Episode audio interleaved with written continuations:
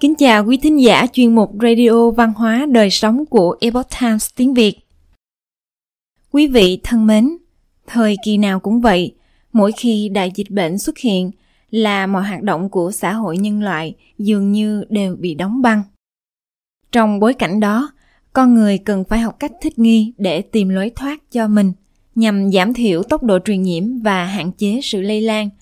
Mọi người đều phải tự cách ly bản thân – nhiều người cảm thấy hụt hẫng với trạng thái bị động nhưng cũng có những người đã tận dụng thời gian bị cách ly để sáng tạo ra các giá trị văn hóa tinh thần cho xã hội. Chúng ta hãy cùng tìm hiểu xem một số bậc kỳ tài đã làm gì khi trải qua dịch bệnh. Hôm nay chúng tôi hân hạnh gửi đến quý thính giả bài viết Newton, Shakespeare, Leonardo da Vinci đã làm gì khi trải qua dịch bệnh – Bài viết của tác giả Molly do Sương Sương chuyển ngữ. Giá lạnh biết tùng bách, ôn dịch tạo anh tài. Newton, Shakespeare và Leonardo da Vinci, ba người này có điểm gì chung? Họ đều đã từng trải qua đại dịch và trong hoàn cảnh đó, họ đã tận dụng rất tốt thời gian bị cách ly xã hội. Họ chuyên tâm sáng tác và sau khi xuất quan, họ đều tỏa sáng rực rỡ, mang lại nhiều lợi ích cho nhân loại. Virus viêm phổi Vũ Hán đã thay đổi cuộc sống của hầu hết mọi người. Chúng ta bị yêu cầu ở nhà, tự cách ly và mọi hoạt động xã hội bị đình chỉ. Những người quen với việc vội vã bắt kịp thời gian biểu dường như rơi vào trạng thái không trọng lượng, lơ lửng trên không và mất mục tiêu. Nhà tâm lý học người Mỹ John Rosenberg từng chỉ ra rằng đây là cảm giác mất mát và là bình thường chúng ta thực sự đã đánh mất trạng thái bình thường của cuộc sống con người. Nhưng đây không hẳn là một điều xấu. Ngạn ngữ phương tây có câu, những đám mây đen thường được giác bằng những viền bạc rực rỡ. Tất cả chúng ta đều có thể luyện tập tìm cảm hứng trong những tình huống khó khăn và sống về những điểm sáng của mình. Trong lịch sử đã từng xuất hiện rất nhiều trận đại dịch, vào những thời điểm đó, người ta đối mặt với nó như thế nào? Ôn cố tri tân, chúng ta sẽ lần theo lịch sử niên đại để tìm hiểu về trải nghiệm của nhà bác học Newton, đại văn hào Shakespeare và danh họa Leonardo da Vinci. Trước tiên hãy bắt đầu với nhà bác học Newton, người gần với chúng ta nhất. Newton, những ngày đó là thời kỳ đỉnh cao về phát minh của tôi.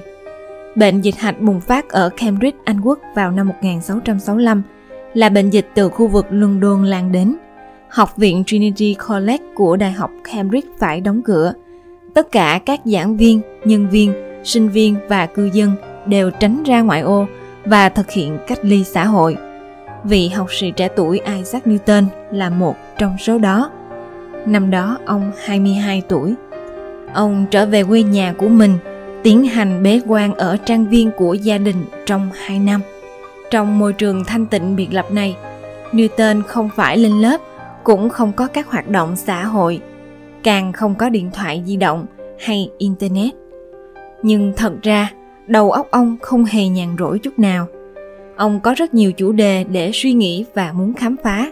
Nghiên cứu chuyên sâu trong thời kỳ này của ông đã thực sự có kết quả rực rỡ. Về mặt toán học, ông đã phát triển được các mô hình vi tích phân, hình học giải tích của thời hiện đại, thiết kế thí nghiệm để đo lường trọng lực và ấp ủ khái niệm định luật hấp dẫn. Ông cũng làm thí nghiệm quang học trong phòng ngủ.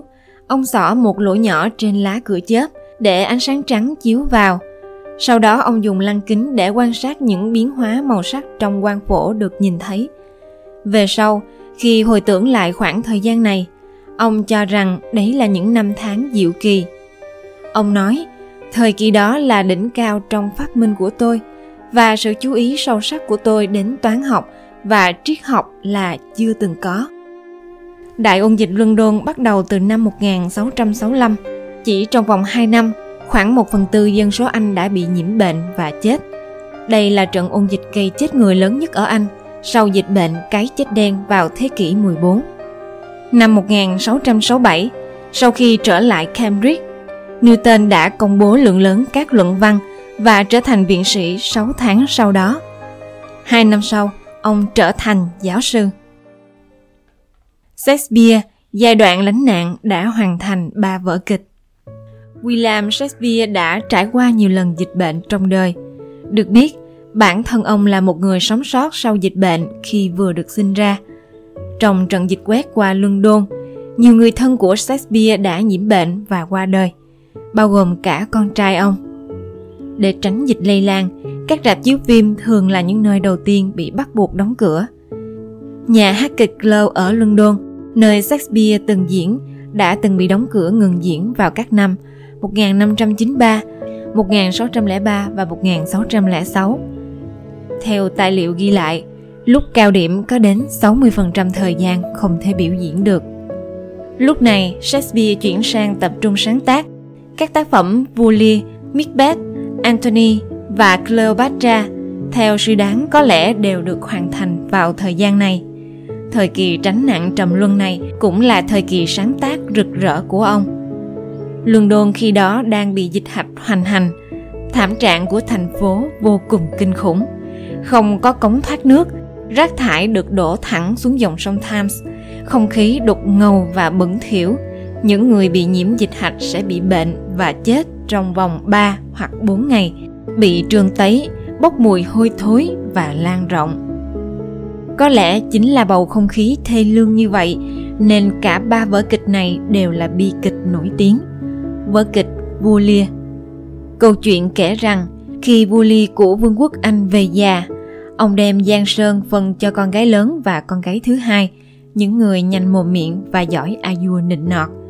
Cô công chúa thứ ba, Cordelia, với tấm lòng lương thiện nhưng không biết nói lời nịnh hót, đã khiến người cha cấu kỉnh của cô tức giận. Vì thế đã tước quyền thừa kế của cô.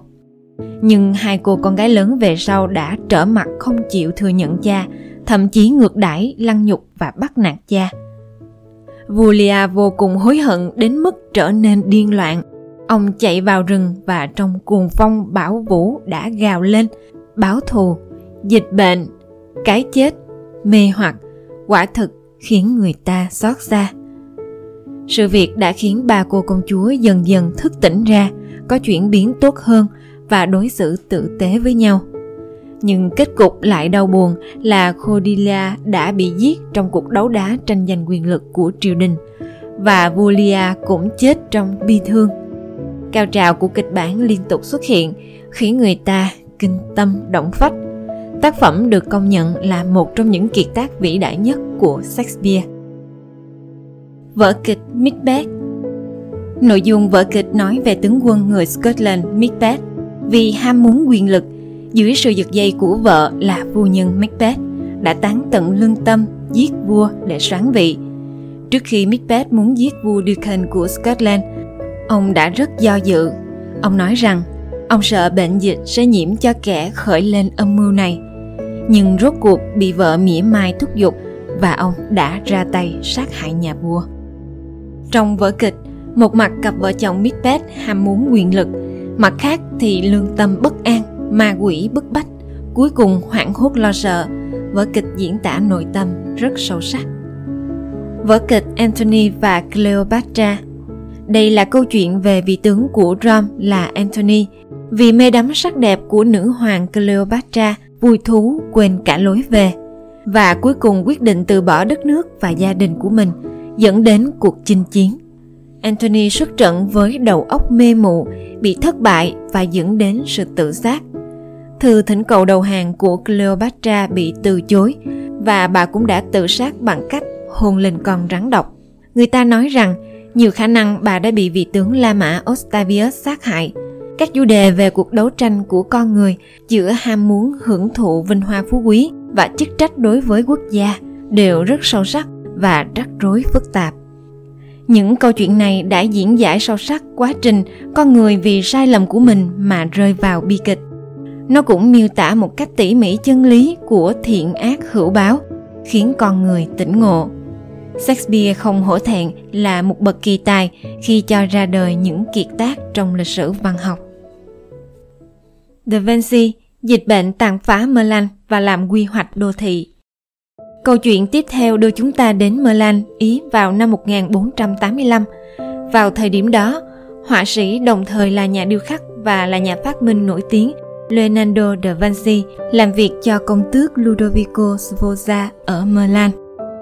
Milan khi đó đang bị tàn phá bởi bệnh dịch hạch xảy ra khoảng từ năm 1484 đến năm 1485, khiến tổng cộng 50.000 người chết, chiếm tới 1 phần 3 dân số Milan.